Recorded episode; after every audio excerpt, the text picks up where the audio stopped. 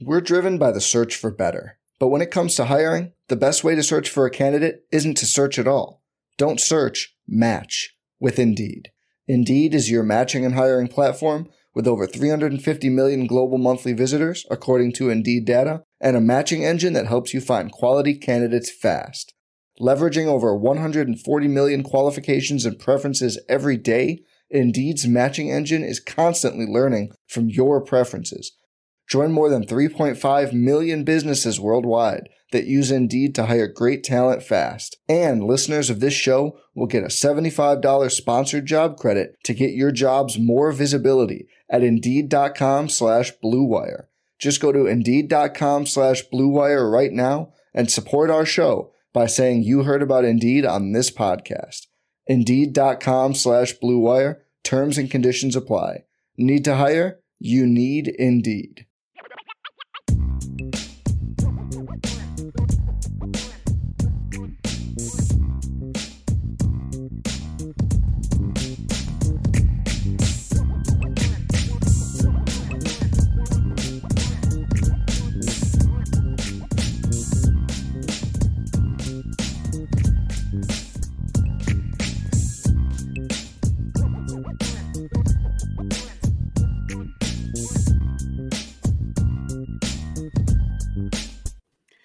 How we doing? IB Nation Sports Talk up and rolling tonight. Glad to have you with us. We're going to keep you warm along with Jesse Stiers. I am Sean Stiers. Final IB Nation Sports Talk of the week. Of course, we have IB Countdown to Kickoff Saturday morning at 10 o'clock. But uh, starting straight off, Derek, you know, talking about bringing heat. He said, This show better be straight fire. I'm skipping my couples therapy appointment Whoa. to be here. I don't know, man. I don't know. The pressure's on right away. and you know, maybe maybe that's a sign that you need to be in your couples therapy, Derek. Maybe there's a reason you're you're in there to begin with. But hey, you know, we're all friends here. So just just hang out as long as you want with us. Did you uh did you see I forgot I didn't get to ask you this just right before we started. You know, big snowstorm up northeast of you in Buffalo going on this weekend, and the NFL just announced that they are moving the uh, the game to the, uh, Detroit. They're going to play it at Ford Field in Detroit rather than Buffalo.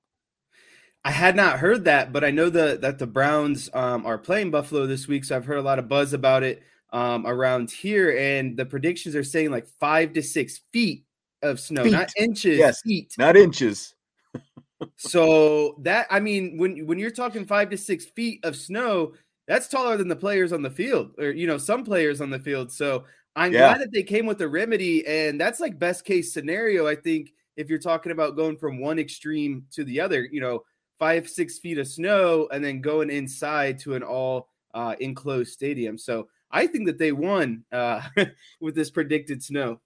Well, and they moved the line, I guess, and they said that this is not because Buffalo doesn't have a dome stadium. This is about they don't want, you know, resources from the community to be diverted for a football game, basically. So they're they're moving it to Detroit, and I saw the line moved, the over under moved, the whole thing. Vegas moved everything. They any bets that were already made on this game, they took off the books, and uh, you have to, you know, they basically started from scratch since they're going to go from playing outdoors in what was expected to be a snowy environment to uh to playing in in downtown Detroit in a dome stadium. So you know, I think that's that's kind of crappy on the sports books' behalf because you know the sports books don't cancel bets late in the week when adverse weather it, it, you know gives them the advantage. So I don't yeah, really like true. that move. You know, I, I there's been weeks, you know, games where I remember uh, maybe it was a year ago or two years ago, the Patriots played in a really windy um, and rainy game, and the forecast kind of came later in the week. But you know, none of those none of those bets were were canceled or nullified. I just kind of find it annoying that when it it, it advantages them or sides to you know with them, they have no yep. problem nullifying bets. For sure, Vegas is going to cover itself. That's that's that's what it comes down to. By the way, Jesse, do you know what TCOB stands for. Taking care of business. Taking care of business. That's right. We're going to be talking about Notre Dame taking care of business in today's show. I will give you one hundred dollars. Put put your hands up in front of you. I want to see your hands so that you can't do any searches. I will give you one hundred dollars if you tell me the '70s rock band that sang the song "Taking Care of Business." Nobody help him out in the chat here. Do you know Uh, the classic rock band that sang the song "Taking Care of Business"? I can sing it in my head, but I don't know the name. That's I can hear it in my head. Bachman Turner Overdrive. Never would have got that. That's Not right. I was confident. I was confident that you would not be able to get it, which is why I made the offer. I remember when I was in, I guess it would have been middle school. There was a group of guys had, you know, their own little band and they did a talent show and they sang taking care of business at the talent show. Bachman Turner Overdrive. We're going to be talking about taking care of business in today's show. Hey, when you jump in, please hit that like button if you would. We appreciate it. You help out Irish Breakdown when you do. Smash the like button, rate, review, subscribe, and of course, comment throughout the show when you're watching live on YouTube. We do appreciate it. You can always leave comments after the fact as well. We used one yesterday in rapid fire that somebody left last week on uh, on one of the YouTube videos on the Irish Breakdown channel. We've got Notre Dame and Boston College coming up Saturday, 2:30. We're driven by the search for better. But when it comes to hiring, the best way to search for a candidate isn't to search at all. Don't search, match with Indeed. Indeed is your matching and hiring platform with over 350 million global monthly visitors, according to Indeed data, and a matching engine that helps you find quality candidates fast. Leveraging over 140 million qualifications and preferences every day, Indeed's matching engine is constantly learning from your preferences. Join more than 3.5 million businesses worldwide that use Indeed to hire great talent fast. And listeners of this show will get a $75 sponsored job credit to get your jobs more visibility at Indeed.com slash BlueWire. Just go to Indeed.com slash BlueWire right now and support our show by saying you heard about Indeed on this podcast. Indeed.com slash BlueWire. Terms and conditions apply. Need to hire? You need Indeed. Instacart shoppers know groceries. They know that you can't make guacamole with rock hard avocados. They know how to quickly find those peanut butter pretzels you can never find. And they keep you in the know by giving you updates about your order along the way. Let Instacart shoppers help take shopping off your plate so you can get time and energy back for what really matters. Visit instacart.com or download the app to get free delivery on your first three orders. Offer valid for a limited time, minimum order $10, additional terms apply. Instacart, add life to cart.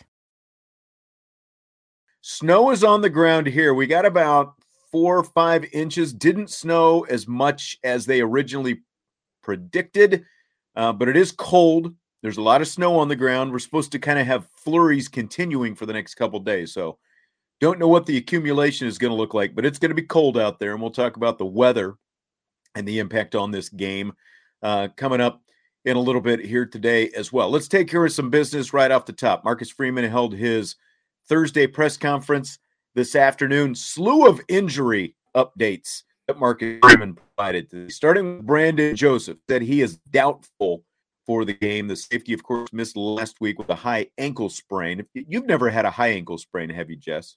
Um, I think I had one last year, actually, right around this time. Uh, I was in Kansas. Doing what?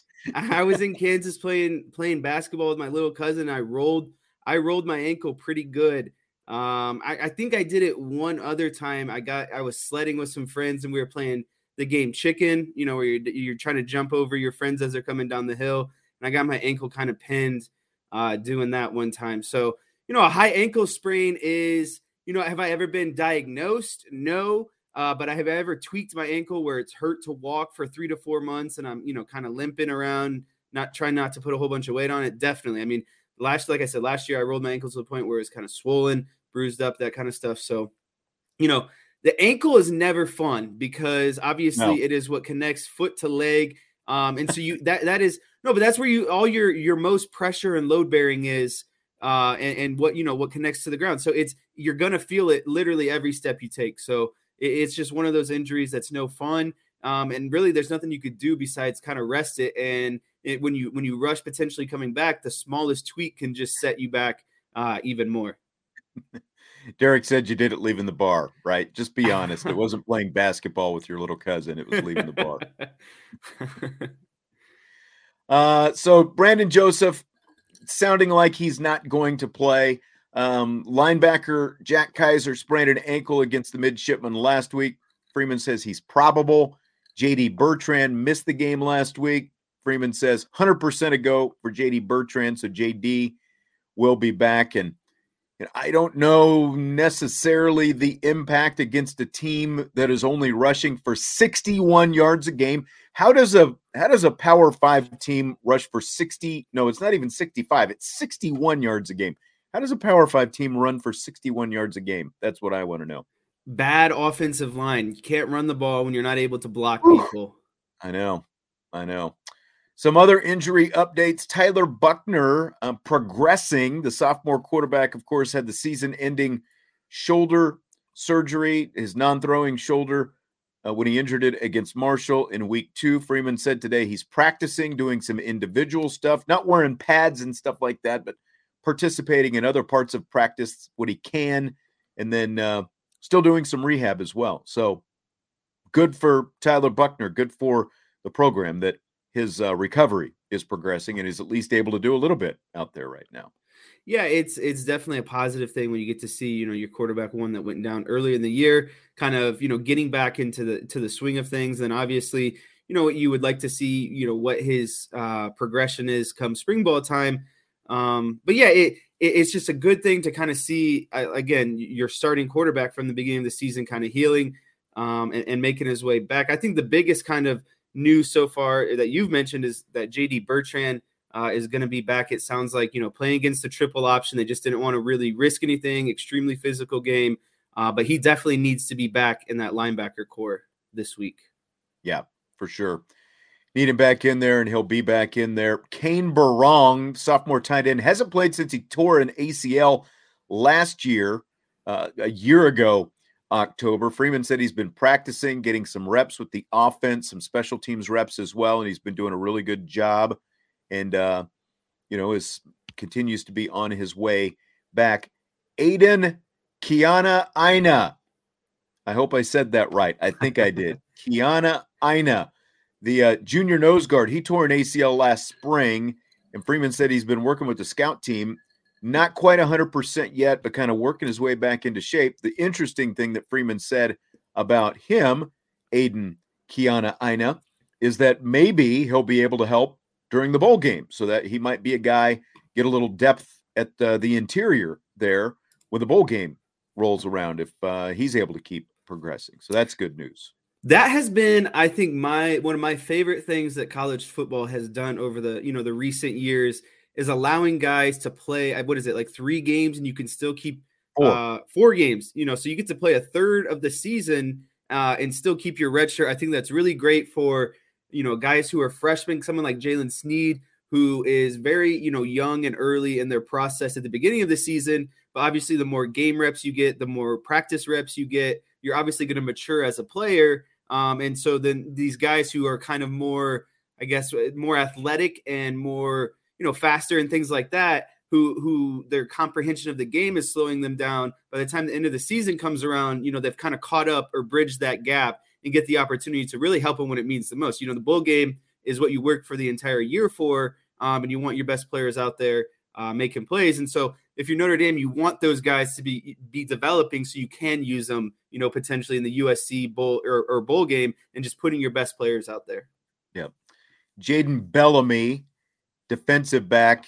He's in concussion protocol. He has been out and hasn't played. And then sophomore Will Schweitzer um, saw action in three games last year, hasn't played this season. Freeman said he had a medical procedure about a month ago. That's all he called it medical procedure. Hasn't been cleared, probably won't be until after the season. So uh, that's kind of the injury update of the day from uh, via Marcus Freeman from earlier today. So a couple comments as well from Mr. Freeman that I wanted to get to. Um, and that is starting with a senior day clarification. We talked about like the senior day stuff earlier this week when he outlined it at Monday's press conference. He said that only players who will not be returning next year will be recognized this Saturday. He said there are 25 players are going to be honored. Now, Justin Ademilola said this week that he's not sure if he's coming back. He's eligible for a sixth year, but he hasn't made a decision. So, what's it all mean? Well, here's Marcus Freeman with a clarification in terms of who's being honored, who's not, senior day kind of stuff.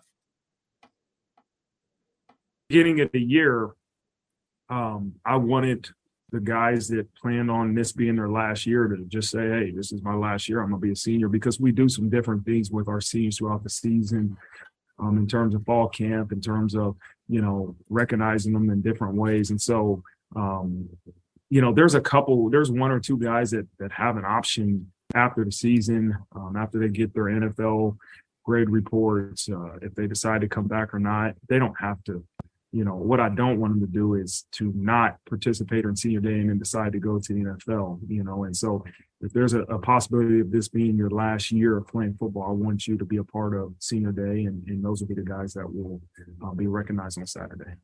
And so, again, he originally said only guys who have said this is going to be their last year are going to be out there. But as he said there, there are going to be a, a couple guys, Justin Ademilola it sounds like being one of them who haven't necessarily made up their mind, made that decision yet on their future, who will still be out there. And Vince and I were talking about this yesterday. It's like, you know, when you've got twin brothers, and this is Jason, his twin brothers, this is his final year.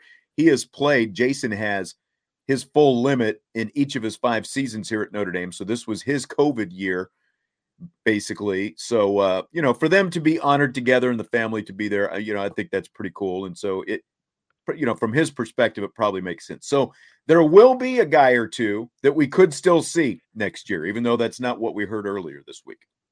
Yeah, it, sounds like there's a potential for for guys to have a double senior day. You know, it, right. it, he just kind of said if there's a possibility, we want to honor him just in case because you don't want to lose out, you know, on that moment. But then if you decide not to, you're going to have it again all over uh, again next year. So it'll be interesting to see. I think it obviously only affects really only you know maybe a handful of people. So at the yeah. end of the day, it's not really a huge deal, but uh, it's interesting to hear that you know that these guys could potentially have two senior days. Yeah. So it is going to be cold this Saturday as well. Again, about four or five inches of snow on the ground right now. Temperatures in the 20s for Saturday. So if you're coming to the town, coming to town for the game, better bring those hand warmers and bundle up your blankets and coats and whatever else. Um, there's going to be snow flurries possible out there. And here's how Freeman says they have balanced practices this week.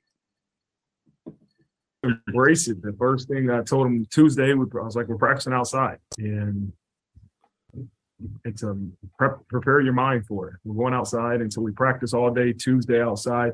Yesterday was just going to be a little bit too wet. I wanted to stay outside all week, but um, yesterday, because of the snow, it was just too wet. So I wanted to get good work. So on a third down day, and, and you know, the things we had to work on yesterday, we decided to go inside. Um, and then today we'll be back outside. So again, it's just understanding that it's we're going to practice outside, we're going to play outside, dress warm, and go play. You know, if you dress appropriately, it won't be a, uh, an issue. If you try to be a tough guy, there's no such thing as cold tough guys, you know, and that's what I told them. You better be a warm tough guy, and so make sure you dress appropriately and go practice and go play.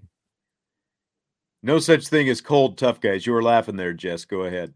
Uh, you know, it's he he makes a good point. If you if you want to to dress, you know, there's there's guys. There's two different routes, really, in my opinion, when it comes to the cold weather. There's there's the guys who kind of put on all the layers and act like you know it's the coldest coldest day in the world. And then there's the guys who are out there and act like you know they don't have to wear any sleeves or tights or gloves or anything like that, and they're the tough guys. My thing is, if you're going to wear all the clothes and don't complain about how cold it is, and then on the vice versa, if you're not going to wear anything, then don't complain, you know how cold it is either. So me personally, he he he, he makes a good point. It really takes care of itself. You know, by the time the game starts and you start running around and you're building up yeah. a sweat, like you get hot and you really don't feel it anymore. To be honest with you, the adrenaline kind of takes over.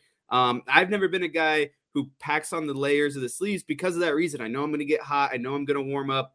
You know, by the time the game starts, you're hot blooded anyway. Yeah, so I I didn't you know I didn't I, I guess didn't really I am need, to an extent. need any of the all the all the extra stuff. It was just you know another game. I might throw on you know a pair of tights or something like that, but really it, it doesn't affect me because I know by the time the game gets going, I'm going to be running around. I'm going to get heated up. The adrenaline's going to be going, and we're just going to play football.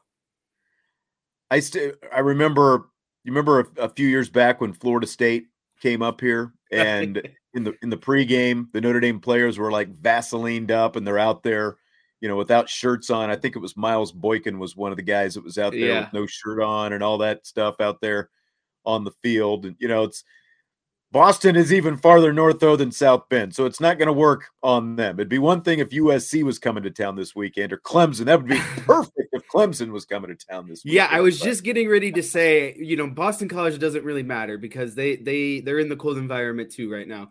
I really wish USC was coming into town next weekend because I don't think that they'd be able. And I wish it would be snowing because it would really play to Notre Dame's advantage. And and those you know those Florida you know far East Coast Florida guys they don't like the cold, and so Notre Dame can really use that uh, to their advantage in the in these late you know late games in the season uh, when they're playing kind of opponents like that. So I wish USC was coming to town next weekend because I know they'd be uh, some some wimpy boys about how cold it was going to be.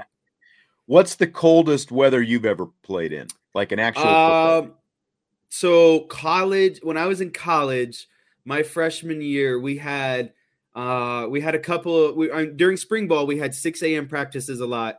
And i remember it was march and it was still snowing. We i you know i went to college in michigan um and we had one or two practices at six in the morning where it's like you know between five and ten you know zero to ten degrees out uh and it's snowing out. And i remember in order to get ourselves revved up we would take some pre-workout uh, before practice just to get the blood flowing and just to try, you know, wake up, feel energized. Really, it- it's one thing when you're it's one thing when you're playing in the snow because it's fun. You know, you're actually playing someone, but when you're practicing in the cold in the snow, it's a lot more miserable because you're just practicing, right? Like you're just Yeah. trying to get a through lot it. more standing around and yeah. Right. And so I had a couple of those. And I think honestly, the worst I had, and it wasn't really, wasn't a practice, it was conditioning. We kept getting in trouble uh, for doing something stupid over and over again. And they, they kind of had their final straw. And it was six in the morning again. Uh, and we had conditioning on field at 6 a.m. in the morning. Uh, you know, we're running gassers, we're doing all kinds of different stuff. And there's snow and ice um, on the ground. And so, and we were doing a lot of burpees. They intentionally made us do burpees in the snow and ice. And so, that I think those were my two kind of biggest cold weather snow experiences while playing in football.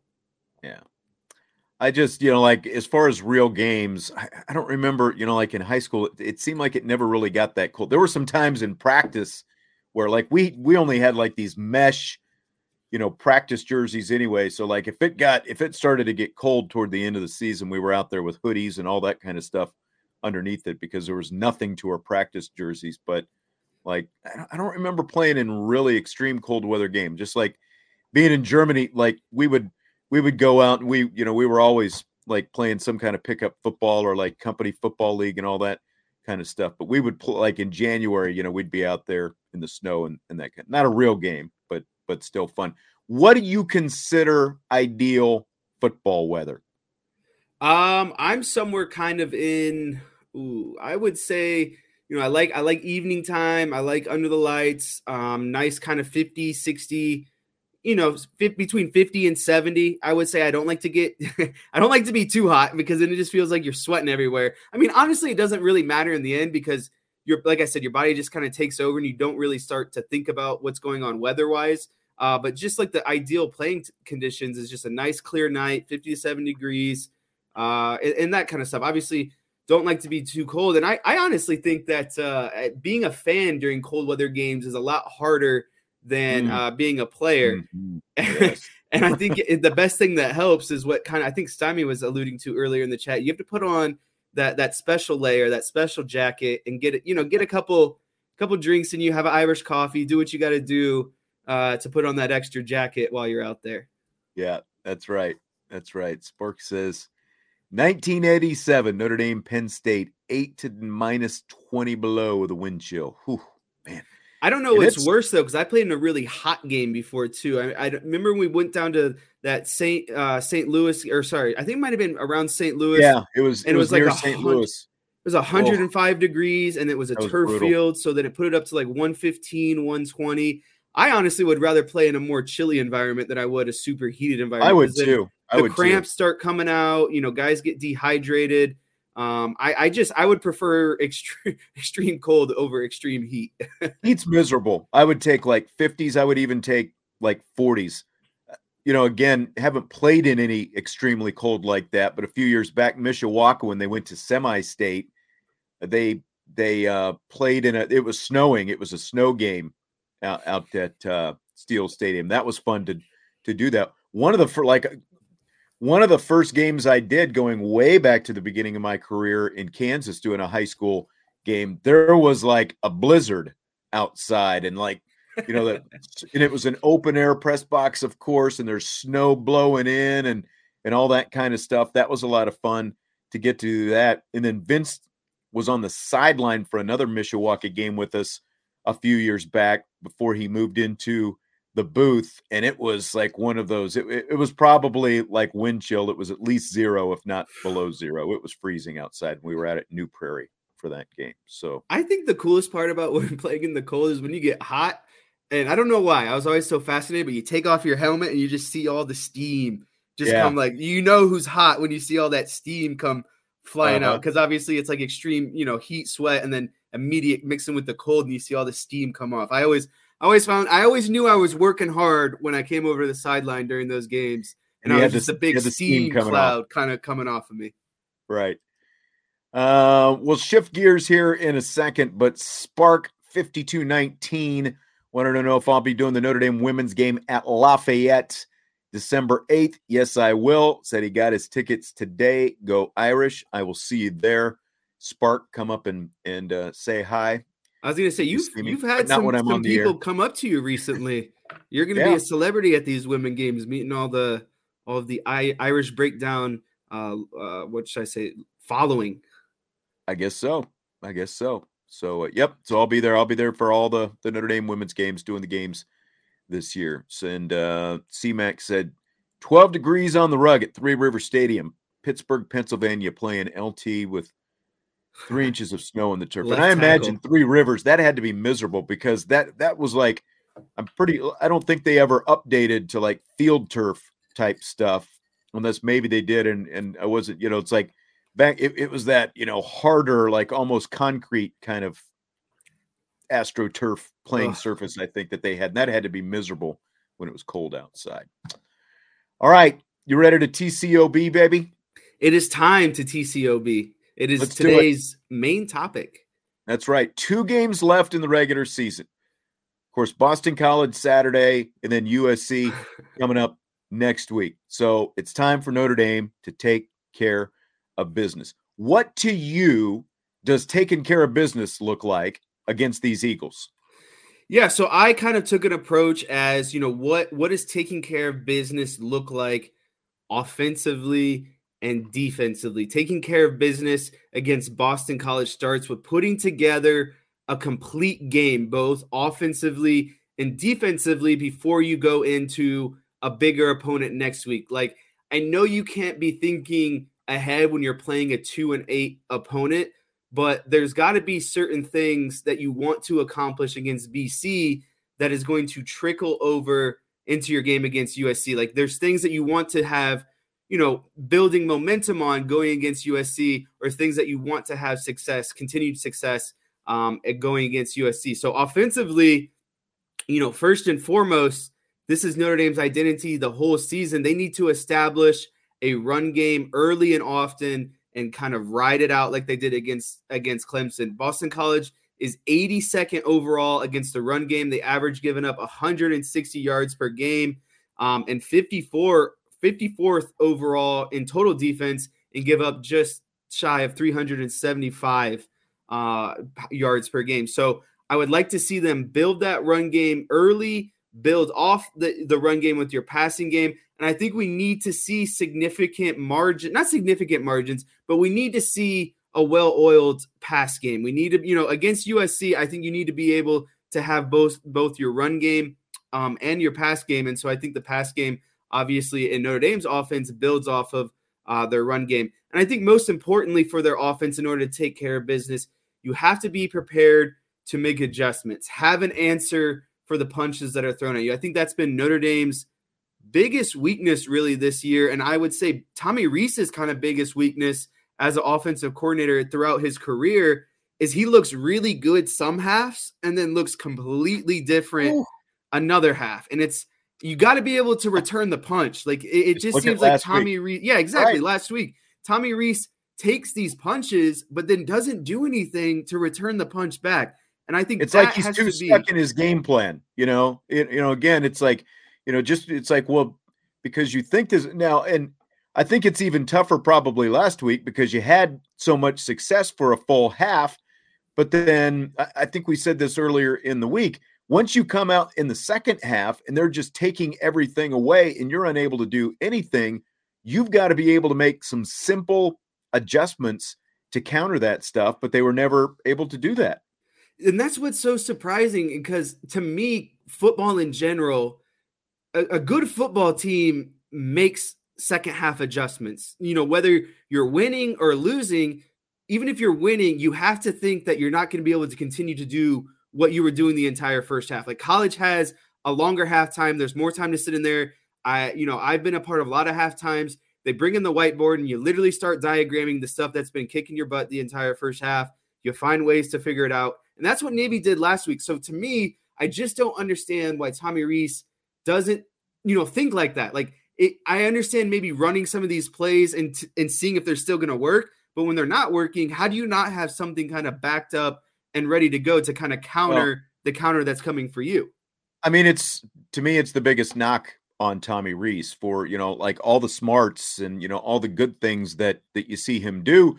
Sometimes is eh, eh, if you know if you want to boil it down is it that maybe he's too smart for his own good and you know like again like he comes up with this plan and he's like this should work this should work but well if it's not you've got to adjust and that's that's big the biggest thing he can't come off his game plan you still have to have a plan b you know like we've talked about marcus freeman and the adjustments he has made throughout the season and that's good but you also be have to be able to come up with those adjustments on the fly in the game. There's there's there's always got to be a plan B and even a plan C if you need to. You've got to be able to do something. You've got so much in that arsenal and we know that there's so much in that arsenal, but it does you no good if you're not able to make simple adjustments to counter some things that especially inferior teams are doing to you to to stop you, stop stop what you're trying to do.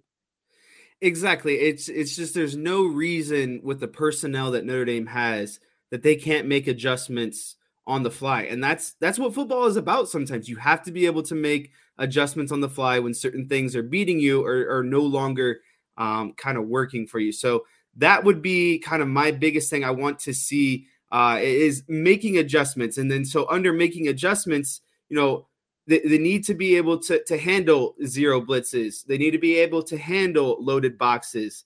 Uh, just just things like that. And I think obviously the number thing, number one thing that Notre Dame needs to do in terms of taking care of business is dominating the line of scrimmage. That's the the yes. biggest strength of their offense. I need to see this this offensive line continue to handle their business and dominate the the Boston College uh, defensive line. I need to see them converting on third downs uh, and playing and extending drives. You know, I it's not realistic uh, uh, for Notre Dame to score every drive, but there's no need for three and outs. Like the second half against Navy, all those three and outs. You know, I, I understand you're not going to score every drive, but at least put together multiple first downs, like extend drives, you know, prolong drives, get your defense some rest when they're playing a triple option offense. Just simple things like that, I think, is what taking care of business looks like to me offensively. Their offense is horrible. You know, there's there's just no way around it. Phil Jurkovec or not, the, the offensive line has given up 39 sacks in 10 games this season, 25 of them on Jurkovec. They're rushing for 61 yards per game. They're averaging 2.1 per carry.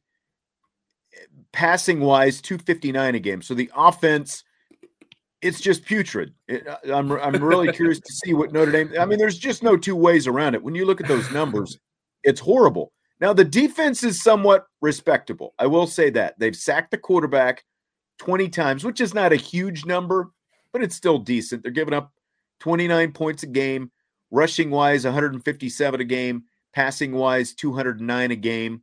You know, so they forced 12 turnovers, which is not a large number, but it's still better than what Notre Dame has done right now. So, I mean, it's, I don't think it's going to be a pushover defense, but like Vince and I were talking yesterday, and the question that's popped up this week is like the whole did did Navy give these guys a blueprint for how you shut down Notre Dame? And you were just talking about the zero blitz stuff, and we'll get to that in just a second. But I mean, in general, and again, you've been part of game plans. It's like you see things that'll work. It's to me, it's like you're not necessarily going to all of a sudden switch your defense and you're going to line up the way Navy was lining up. But at the same time, do you expect that that Boston College and, and USC can maybe steal some little pieces of what Navy was doing if they're going to try to effectively shut down Notre Dame's offense this week?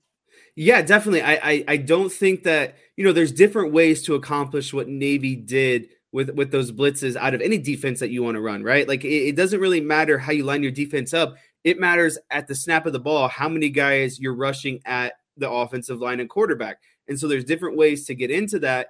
Um, and obviously, you know, Boston College and USC is going to, when watching film, they're going to look at the things that slowed down Notre Dame offensively. And so if Notre Dame shows that they can't handle the blitz or Drew Pyne can't make the adjustments at the line of scrimmage when when blitz is obviously being shown, then they're going to do it because one, when Notre Dame has a great running game and their passing game builds off the running game, why not load the box and blitz these guys and get everything congested and take it all away, right? And so I think that it's definitely something Notre Dame needs to be worried about. It's because it's on film now. It, the Navy showed success that they gave up, you know, was it like 35 points in the first half and then gave up no points in the second half by simply just blitzing or bringing more guys into the box at the snap of the ball. And that's exactly it. You know, that's that's what they did. And so the question now with the zero blitzes that we saw last week is how Notre Dame can be prepared for and succeed against the zero blitzes. Is it whiteboard time now? yeah, it is. I think I think it is the perfect opportunity for for a little whiteboard action. Okay. Um, there's some Tyler Buchner questions popping up in the chat, and we'll get to those here in a minute. We will address those, uh, but we'll stay on on topic. We're focused on TCOB right now. That's right. We got a TCOB right now. TCOB with BTO. All right, so here we go. we're going to bring the whiteboard into the room and it is time. So tell us what we're looking at here. Yeah, so this this was just a simple kind of not simple, but this is this is a a, a pressure that Navy started to bring in the second half. And again, you know this this formation looks kind of funky, um, but really at the end of the day, it's again just getting six or seven guys into the box um, at the snap of the ball. And how you do it doesn't really matter because they're all going to end up in the same area at the end of the day. And so here is uh, these squiggly lines here. I, I, guess I should start off by saying Notre Dame has the ball on the left hash. Right. Uh, they have their running back and wide receiver to the boundary. Uh, they have a tight end and two wide receivers to the field side. And they are out of shotgun at the snap of the ball or pre snap. They have four down linemen and their two linebackers in the box. They have two outside linebackers basically splitting the difference. And what I mean by splitting the difference is they are splitting the gap between the end guy on line of scrimmage and the wide receiver closest to them. And so these linebackers start with splitting the difference. And these swiggly lines that I'm showing here are pre snap uh, movement by these linebackers, and at the snap of the ball, they're ending up, you know, basically on the line of scrimmage. Uh, they have a, a, variation here where they're bringing both of their linebackers off the edge. Their defensive linemen are kind of clogging up the middle, and then they have a fourth defensive lineman who's running a loop stunt uh, to the boundary side. Uh, again, kind of trying to create some pressure. And then they have two linebackers showing in the middle of the field. One linebacker is staying in coverage, and the last linebacker is coming on a delayed bit blitz. So with this blitz right here, they are committing seven guys uh, to to bringing pressure and only dropping back four.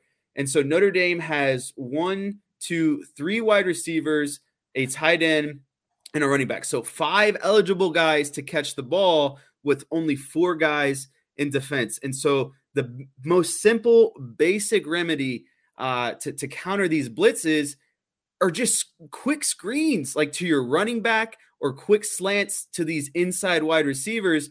And really, if if you if, if teams want to show that they're going to blitz, and the number one thing is Pyne has to recognize blitz at the line of scrimmage, right? Like these guys are showing it. These linebackers on the edge are inching towards you. There's you know there's ants in their pants. You know that something is up. So immediately when you see this, you have to be able to audible and get these running backs on some really simple, just you know, swing routes or, or I, maybe even wheel routes, whatever you want to do. It, it has to be, and not has to be. It's really simple. You just flare out. You know, you're running back into the flat. You have these guys, your wide receivers, kind of maybe run some quick slants. Uh, but if they're going to commit four guys to covering five and they're going to bring seven, you have to do something that's going to get the ball out of Pyne's hand immediately. And Pyne has to recognize that and be able to audible to some of these quick, you know, check down routes uh, to get the ball out immediately. Me personally, when a team shows that they want to bring a lot of blitzes, my favorite person becomes the running back because I yes. guarantee it's a hard enough time for these defenses to pick up a running back out of the backfield in a normal defense. But if you want to blitz linebackers who are going to be assigned to these halfbacks, these running backs should be able to eat all day on just quick flare outs you know, screens, whatever you want to call them, that has to be the remedy for for these teams giving zero blitzes. And I guarantee, as soon as you start flipping out these quick screens and and, and that kind of stuff, they're immediately not going to do it because they're not going to want to give up you know the easy five ten yards by just throwing quick passes and again that's the frustration at no adjustment last week you know the fact that that there weren't you know i, I realize there were times like when when Drew Pyne was running RPO and he handed off when he should have passed and some of this different stuff. But just those, you know, again, like if you want to make a simple adjustment, and everyone's talking about wino screen passes, just finding the running backs. Uh, that's that's the simplest of things that it seems like because as you said, if they're bringing all that pressure and you've got a running back, all he has to do is basically go stand five yards away and nobody's going to be around him because everyone's going like a magnet to the quarterback, and it's just a, a, a little flip out there to him. Exactly, and I, I the the last point I want to make here too, why it makes even more sense is I diagram this how Navy lined up their defensive backs as well. I mean, look at the depth on all of these corners. They are giving you seven to ten yards. Like right. you can just literally flip the ball out there and your athletes anybody you want to choose basically exactly and your athletes can just catch the ball and make a four to five you know yard play they call that an extension of the run game so okay if a team wants to load you up in the box and bring all these guys in here then just flip it out and take you know the four or five yards that they're going to give you and the reason why they're playing deep like this is because they're playing or they're blitzing so many guys so they don't want to get beat deep you know they don't want to give up the long ball so take what they're giving you and right. take the short passes. They're they're like begging you at that point to to, sh- to to just throw these short passes, and that's again back to the frustrating part of Tommy Rees not making any adjustments. Is it's right in front of your face. You just yeah. have to call it. Here's another here's another question for you. My favorite personnel group 21, which oh, they didn't man. do a whole lot of, but obviously they scored a touchdown to Tyree. Tell me, you know, like how how effective is that potentially against you know this, you know, what we're talking about? right now. Yeah. So uh, give me a second here to just undo a little bit because a have, little bit. I have scribbled a decent amount of things on here. I don't think I'll be able to pass this point, but for the people that are watching, just imagine you don't see any orange on your screen. The people that are listening on the podcast, you have no idea what I'm talking about. So that's even better. So let's just say you bring back this guy and you start going with 21 personnel, right? Okay. You got you put, a shotgun and a, and a running back on either side of the quarterback. Yeah. So we're, we're in shotgun, uh, to uh, running back on either side. Uh, you bring down a, a tight end to the line of scrimmage, and then you're going to have a wide receiver um, on each side of the formation at this point. And you know, I, you and I are big homers uh, for for two back personnel, and I didn't want to get into this because I always feel like we're talking about why Notre Dame should run more two back personnel. But two back personnel against zero blitzing is honestly even more ideal. And I'll tell you why. Because again, you're now creating just a second option here where both backs can flare to either side. Right. And when these linebackers are coming, you know, crashing the edge, and, and your wide receivers are kind of clearing everything out over here, there is literally no one in these areas on you know on the on the outside flats to cover your running backs in space. And so if they want to show zero blitz and you're in 20, you know, two back personnel, you can easily it's even more of an easy audible for Pyne because these guys are standing right next to him. And you say, "Hey, I want both of you guys to just flare out and you know, one of them's got to be open. And, and if they can run the ball successfully, they can sure as heck catch the ball in open space and have just as much uh, success running the ball in open space. So I honestly think that two back personnel is the best formation to counter zero blitzes because you're you're you have your guys. There's no how do I say this? There is no route progression. Your your running backs are literally just flaring out and yeah. you know standing there and catching the ball. It is it is not an overly complicated concept uh, to to achieve really. and you've got eight guys in the box here in your diagram. And so anyone else who's who's outside is going to be covered by a defensive back. So you've got and you've just got tons of space for those running backs to operate. And both Audric Estime, all three of them, Estime, Diggs, and Tyree, they've all shown what they can do coming out of the backfield when they've got space to work with. I mean, you, look at Estime in the first half. He, he took that, you know, basically a, a, little flare when Pyne got some pressure. He took it to the house for a touchdown. And that's what's baffling to me is like that seemed like such a simple adjustment. So again, it's like I don't expect BC to just all of a sudden start lining up like Navy did last week, unless that's what they decide they want to do. But if they do, it just seems like like the answer seems so simple when you've got the kind of running backs that you've got that can make those kind of plays in space. Yeah, and, you hit kind of the hammer, you know, on, on, the head there. You have three great running backs that are good in space. Obviously, Diggs and Tyree are going to be a little bit better than Estime. But again, if if if I'm Notre Dame, I I love the fact that teams would want to give me my running backs, who are the biggest strength of my team right now, the option to go one on one in space with a DB or an inside linebacker uh, potentially. And I mean, the other part of that is one of these running backs or, or even both because of the way they're doing it. I mean, they can chip, you know, someone who's bringing heat off off one of these edges and then still flare out and and be available, you know, as as a receiver out there in the flat. So yeah, a simple delayed screen, like you said, just showing you know a chip block and letting those guys kind of get a little depth into the backfield, and a simple you know just flick the ball kind of right over their head. Yep. All right. Anything else, Jess?